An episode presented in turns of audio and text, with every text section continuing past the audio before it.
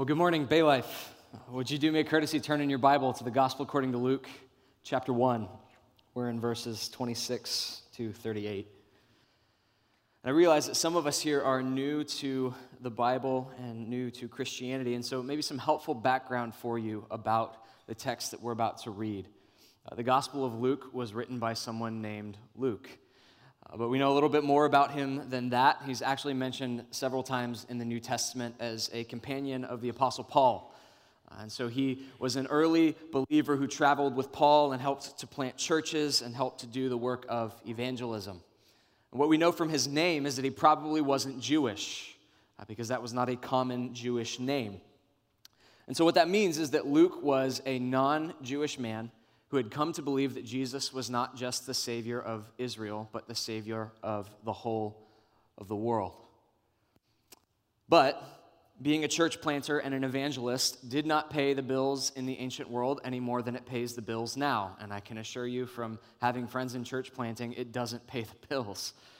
And so Luke had a, secondary job. He worked uh, in not full time ministry. He was actually also a doctor. He's referred to as the beloved physician, which means that Luke was trained rigorously, uh, that he was a thoughtful man, he was an academic man, he was a keen discerner of issues in the human life and the human form. And at some point in Luke's life, he decides to turn all of this knowledge that he has towards the task of compiling this two volume history of the Christian church.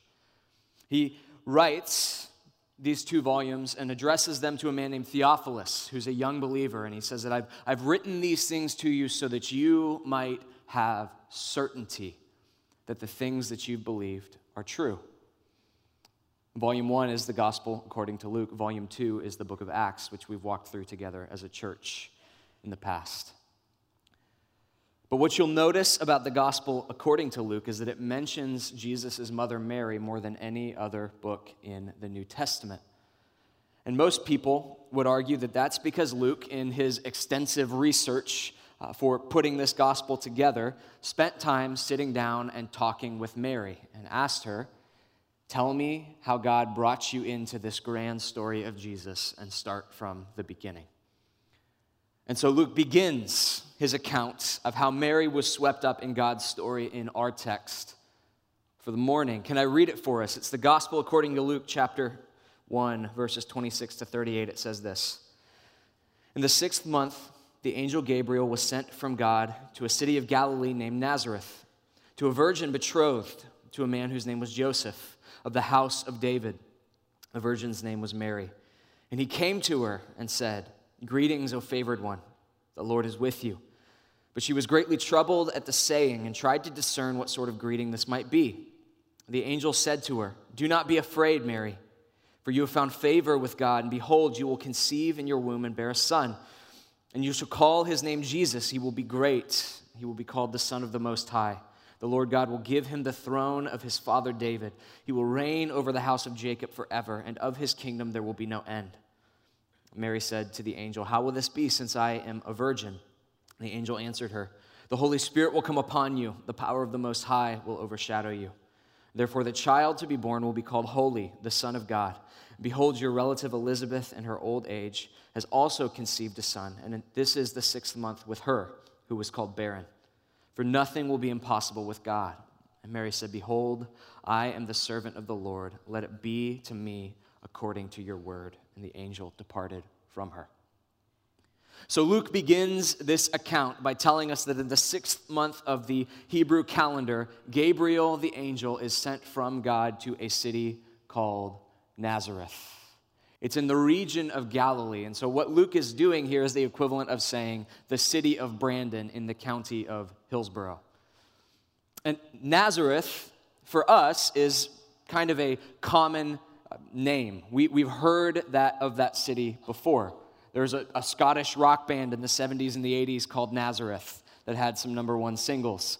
Uh, there's a denomination called the Church of the Nazarene. There's seminaries that have been named after this city of Nazareth. If you were to go to the average person on the street, Christian or not, and ask them what is the significance of Nazareth, they may not get all the details right, but they would probably say it has something to do with the Bible.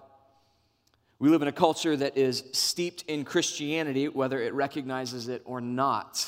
And so Nazareth is a familiar town to us. But make no mistake, for Luke's readers and for people in the ancient world, Nazareth was a nowhere, nothing town. Everything we know archaeologically is that Nazareth is exceptionally small. It's maybe the size of two or three city blocks at most. It's predominantly full of poor farmers and a few carpenters. Most, but not all, of the people in Nazareth are illiterate. It is an unimportant city. It would be as though you were to go to New York and they were to ask you, Where are you from? And you were to say, Well, I'm from Valrico or Brandon or Seffner or Gibsonton or Riverview or Fishhawk. Nobody in the metropolises of the ancient world would have ever heard of Nazareth. And anytime I've talked to somebody in a larger city and I tell them I'm from Brandon, they go, That's nice. Is that someone's name? And I say, No, it's where I'm from. But for the people who do know something about Nazareth, the few people who do, it doesn't look like they think very highly of it. When Jesus calls his disciples in the Gospel of John, he issues the call to a man named Philip, and Philip, in his excitement, goes to his friend Nathanael and says to him, We have found the Messiah, the one who the prophets have promised. His name is Jesus. He's from Nazareth. And Nathanael says, Can anything good come from Nazareth? And in our modern day, it would be the equivalent of going again into the heart of this metropolis like Los Angeles or New York City or Philadelphia and saying, The Savior of the world was born. He's from Brandon. And they go, I still don't know where that is. so don't miss the significance of what is said even here in the first verse of our text. The triune God chooses to unfold his plan of redemption in a small, humble, insignificant city full of ordinary, boring, unimpressive people. And that is what he has continued to do as his kingdom has gone forth in power, using ordinary means to accomplish extraordinary things. Every week we come together around bread and wine, or grape juice, technically and there are ordinary things that you can buy in an ordinary supermarket, but God communicates incredible realities through them. I hate to break it to you, but Carrie Underwood got it wrong. There is nothing in the water of baptism, it is water. But God communicates the earth shattering reality that people are born again into his kingdom through it. And every single week, ordinary people like myself or Mark or Tom or whoever preaches to you is given the awesome task of preaching out of an inerrant, infallible, inspired text that God has given us, even though we are ordinary, normal, unimpressive people. But Gabriel is not just sent vaguely to a city. We're told that he's sent to Nazareth, specifically to a virgin in Nazareth, betrothed to a man whose name was Joseph of the house of David. And the virgin's name was Mary. Uh, there's an account from about 500 years ago during the time of the Reformation uh, in which a German city, as it was sort of breaking away with the Catholic Church, uh, the peasants in this city sort of worked themselves into this drunken stupor. Uh, and in their sort of uh, crazy mob justice, they invaded this cathedral and they ran out with this wooden statue of Mary. And I don't know if they were serious or not, but they decided to hold a witch trial for the statue. And the standard by which they were going to test it was they were going to throw the wooden statue in the river, and if it floated, it was a witch, and if it sank, it wasn't. And the wooden statue, lo and behold, floated. And so they tried it for witchcraft. Now, that's an insane story that sounds like something out of Monty Python's Holy Grail rather than out of the pages of history. But it does underline the fact that, that when we begin to talk about the Virgin Mary, Protestants start to get a little uneasy. They start to shift in their seats. They, they start to feel a little bit uncomfortable. And, and perhaps that's because they have seen the way that the Catholic Church is elevated her to an extent that we would say is above Scripture in some ways. But I want to caution you here that we don't overreact to that and lower her below what Scripture says about her either. Because we need to pay attention to how Gabriel greets her. He says to her that she is a favored one, that the Lord is with her. He goes on to say that she has found favor in the eyes of God. When Mary offers her song of praise later on in the chapter, she says, From now on, all generations will call me blessed. Mary is significant. But by all external appearances, she isn't. She's born in a nothing town called Nazareth. She is a poor peasant girl. And in this day and age, poor peasant girls often got married very young. She's probably no more than 13 or 14 years old when this visitation happens. One commentator puts it in this way He says, From all indicators, Mary's life would not be extraordinary. She would marry humbly, give birth to numerous poor children, never, never travel further away than a few miles from home, and one day die like thousands of others before her, a nobody in a nothing town in the middle of nowhere. By all external appearances, Mary is the least likely candidate to be grafted into the grand plan of redemption. But what we see throughout the pages of Scripture, and certainly in the life of Mary, is that God is not interested in external appearances, but the content of one's character and their heart. And we see that Mary is no ordinary peasant girl as we watch how she interacts with Gabriel. So the angel comes to her and he says to her, Greetings, O favored one, the Lord is with you. And we're told in verse 29 Mary is greatly troubled at the saying. She tries to discern what sort of greeting this might be. At least two other times in the opening chapters of Luke, uh, an angel, or Gabriel specifically, visits somebody to announce what God is doing in the birth of Christ. Uh, you'll remember earlier in this series that we're in that Mark preached through uh, the text where the angel of the Lord appears to the shepherds and we're told that the shepherds are sorely afraid. They're absolutely terrified. That's pretty much the general consensus among people who see angels in the Bible. They're terrified. A couple, a couple verses before the text that we're in this morning, Mary's relative, Zechariah, is visited by Gabriel, and he is abjectly terrified. And he's not a peasant man in a nothing village, he's in Jerusalem in the temple. But notice how Mary responds.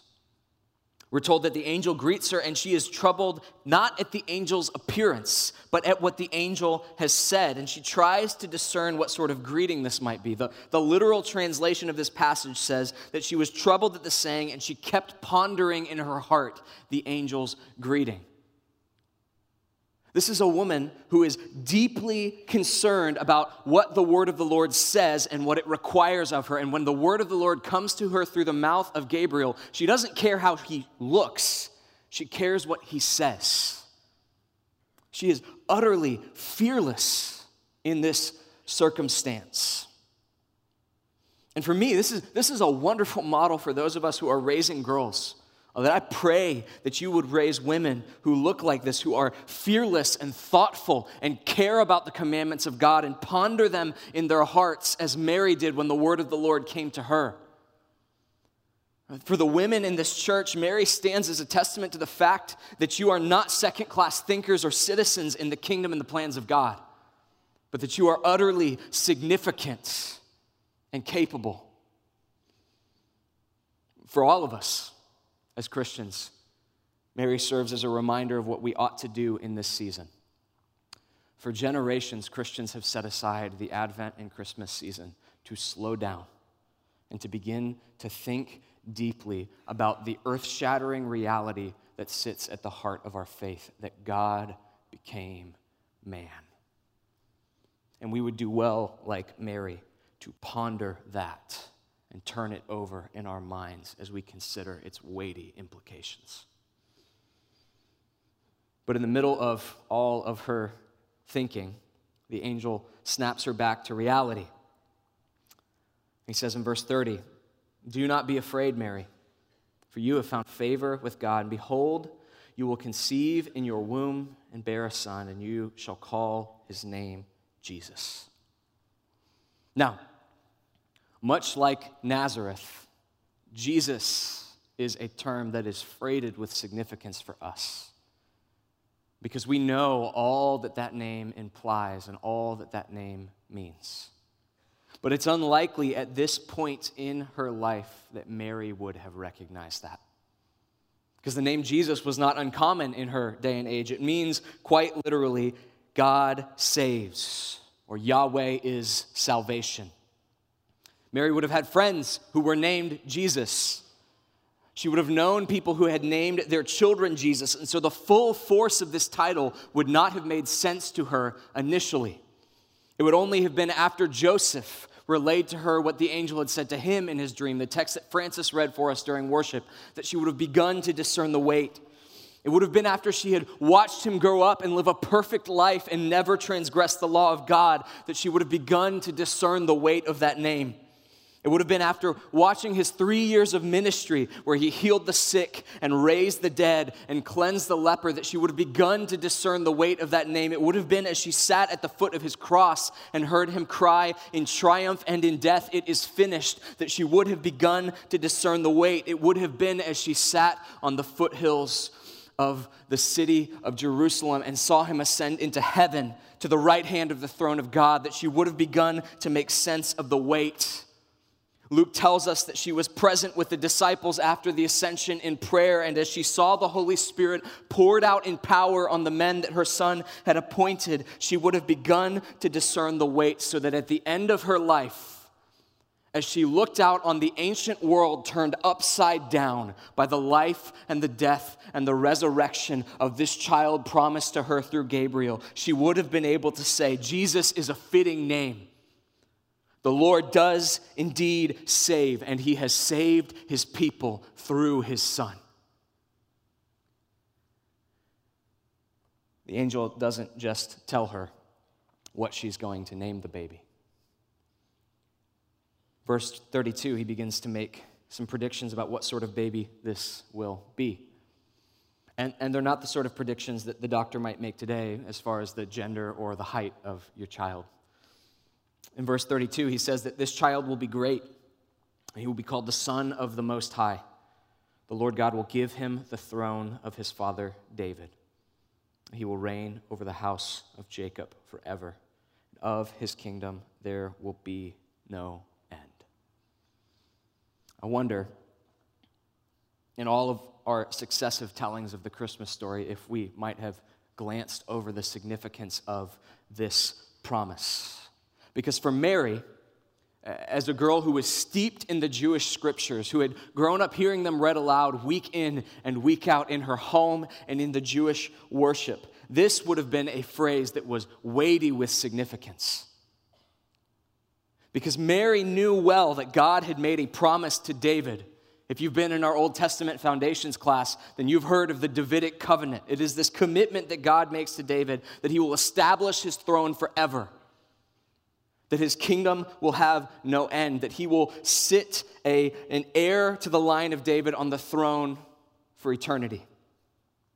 But David had come and gone, Solomon had come and gone, Israel had been divided, they had been carried off into slavery, the throne of David had been torn down. And now, Mary and everyone she knows is living under Roman occupation. And they find themselves asking the question that we so often ask God has made promises, but is he really going to make good on those promises? Everyone that Mary knows is asking this question Where is the promised son of David? And Gabriel answers in a resounding voice He's coming. He's the child that you are going to give birth to.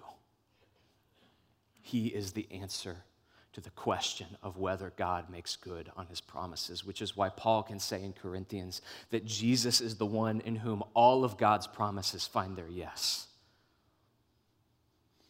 If you're familiar with the rest of the Christmas story, you know that sometime later, after Jesus was born, three wise men from the east came to visit him. They stopped by Herod, who was the ruler at the time. They told him that a king had been born. Herod was concerned by this because he thought that it would be a threat to his power, and so he sought to kill all of the firstborn sons that might be this promised king.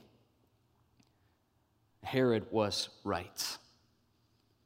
A king was born, the true king of the whole of the world. And this is especially important for you and I to hear in the wake of a long and hard election season. Some of us are really excited about the outcome of this election. Others are indifferent, and some of us are deeply concerned. But if you are a Christian in this room, regardless of who you voted for, you must recognize that every four years we elect a president, not a king. The true king of the whole world was born 2,000 years ago in Bethlehem. He cannot be impeached. He cannot be elected. He cannot be overruled. He is wholly true, wholly good, entirely trustworthy, and he will reign.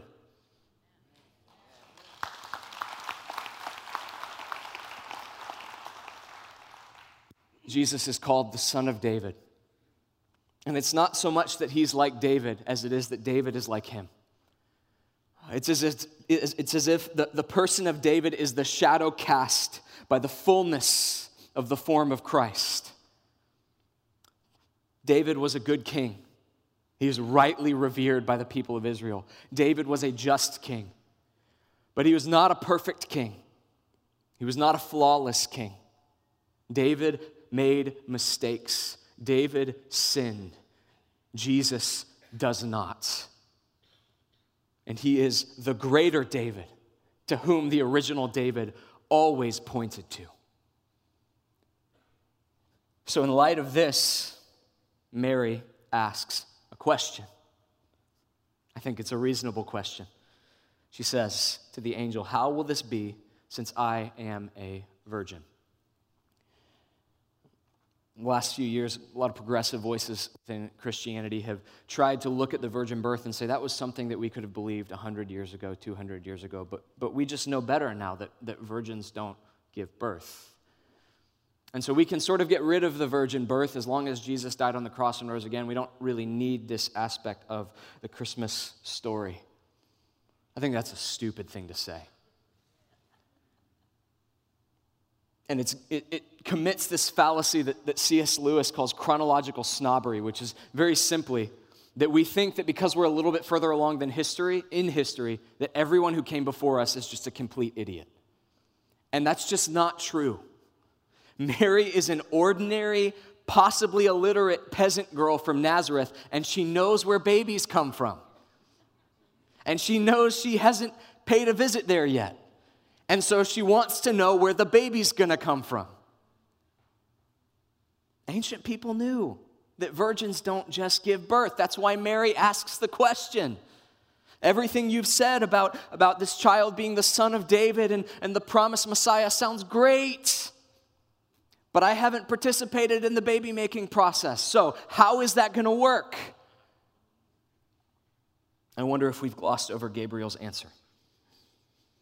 He says to her, The Holy Spirit will come upon you, and the power of the Most High will overshadow you. Therefore, the child to be born will be called Holy, the Son of God. Mary, a Jewish girl steeped in the Old Testament, would have recognized here that Gabriel is using the language of Genesis 1 to answer her question. Genesis 1 tells us that in the beginning God created the heavens and the earth, and the earth was formless and void, and the Spirit of God hovered over the face of it. And so when Mary says, How is this going to happen? Gabriel says, The Spirit of God will overshadow you. It's as if to say, that the same Spirit of God, through the power of the Word that formed the world and brought it into being and brought about the first creation, is now beginning the process of a new creation. And it starts with the child in Mary's womb. It's as if to say that here and now, in the middle of a nothing town called Nazareth, in the womb of a peasant girl named Mary, in the midst of an evil age, God is beginning the process of renewing all things. Is it any wonder that in 1 Corinthians and in Romans, Paul calls Jesus the second Adam? Because as creation begins with one man and is broken under him, the new creation begins with the man Christ Jesus and will find its restoration through him. And just as the first Adam was brought forth from the dust of the earth by the Spirit of God, the second Adam is brought forth in the womb of Mary by the power of the Holy Spirit.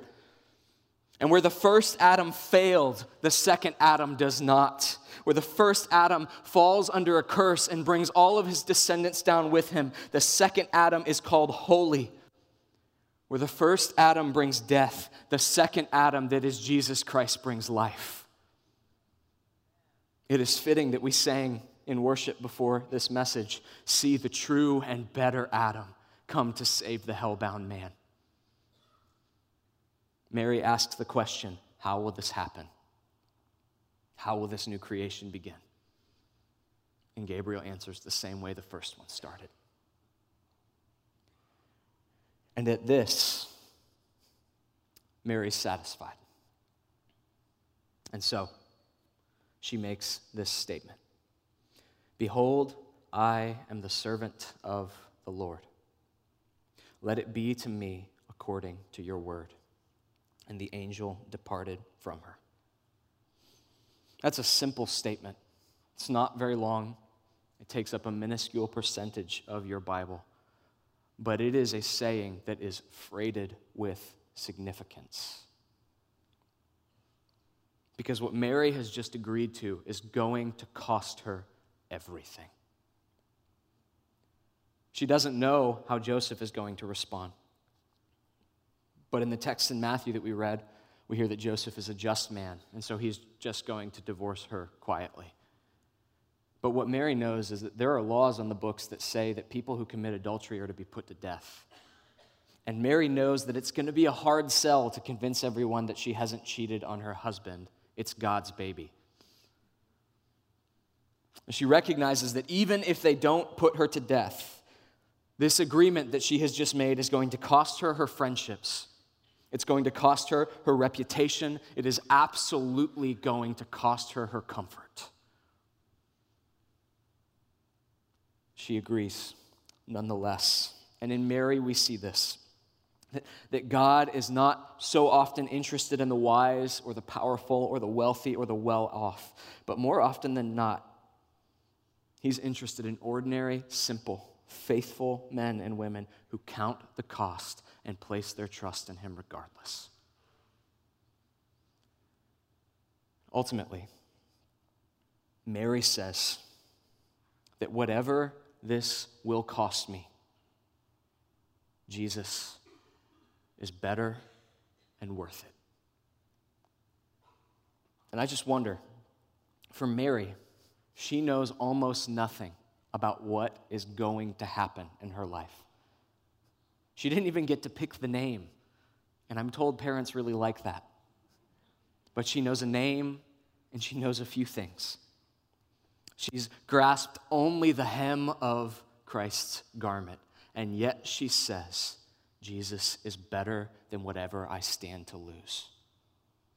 And I just wonder how much more for you and I who see him as the greater David, as the true and better Adam, as the greater conqueror than Joshua, leading a greater exodus than Moses, who delivers people from not just slavery to the powers that be, but slavery to sin as the greater prophet and the greater priest and the greater king, to we who have seen the fullness of who he is, how can we not say with greater clarity, Jesus is better than whatever I stand to lose by following him?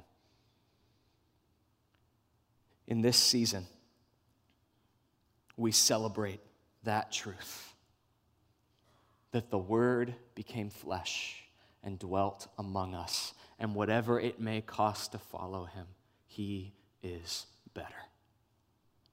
And I pray that as we hurtle towards the Christmas season, you would take time like Mary to slow down, to ponder that earth shattering reality, to count the cost, and to find Jesus worth every penny. Let's pray. Father, you've demonstrated your love for us, and that while we were sinners, you sent Christ to die for us. So often we do not take that great gift seriously, but Lord, I pray that in this season you would stir up our hearts, that we would see Jesus as more beautiful and more desirable than anything that we would put in his place that we would uh, celebrate with a renewed sense of awe and majesty the fact that the Word became flesh and dwelt among us. Holy Spirit, where we have failed to see Jesus as more beautiful than the things of this world, convict us and set our eyes on him again. We ask in his name. Amen. So we move now into a time of communion together, and I think that's actually really fitting given the season.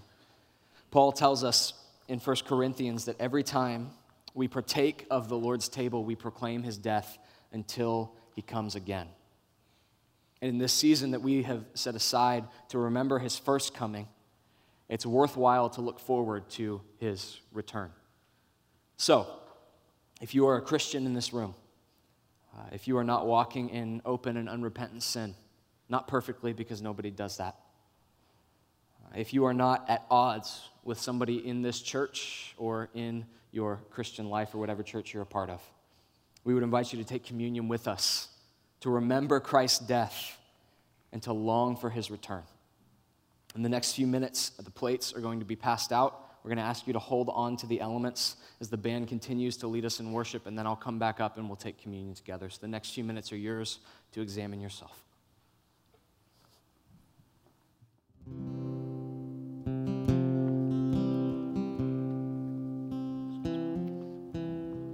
Paul says this, 1 Corinthians. The Lord Jesus, on the night when he was betrayed, took bread. And when he had given thanks, he broke it, saying, This is my body, which is for you. Do this in remembrance of me.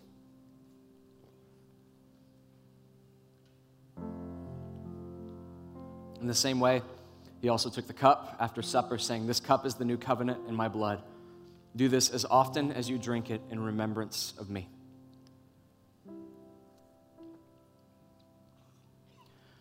For as often as you eat of this bread and you drink of this cup, you proclaim the Lord's death until he comes again. Let's pray. Father, I pray that in this Christmas season, we would be able to declare with greater fullness in our hearts that Jesus is better.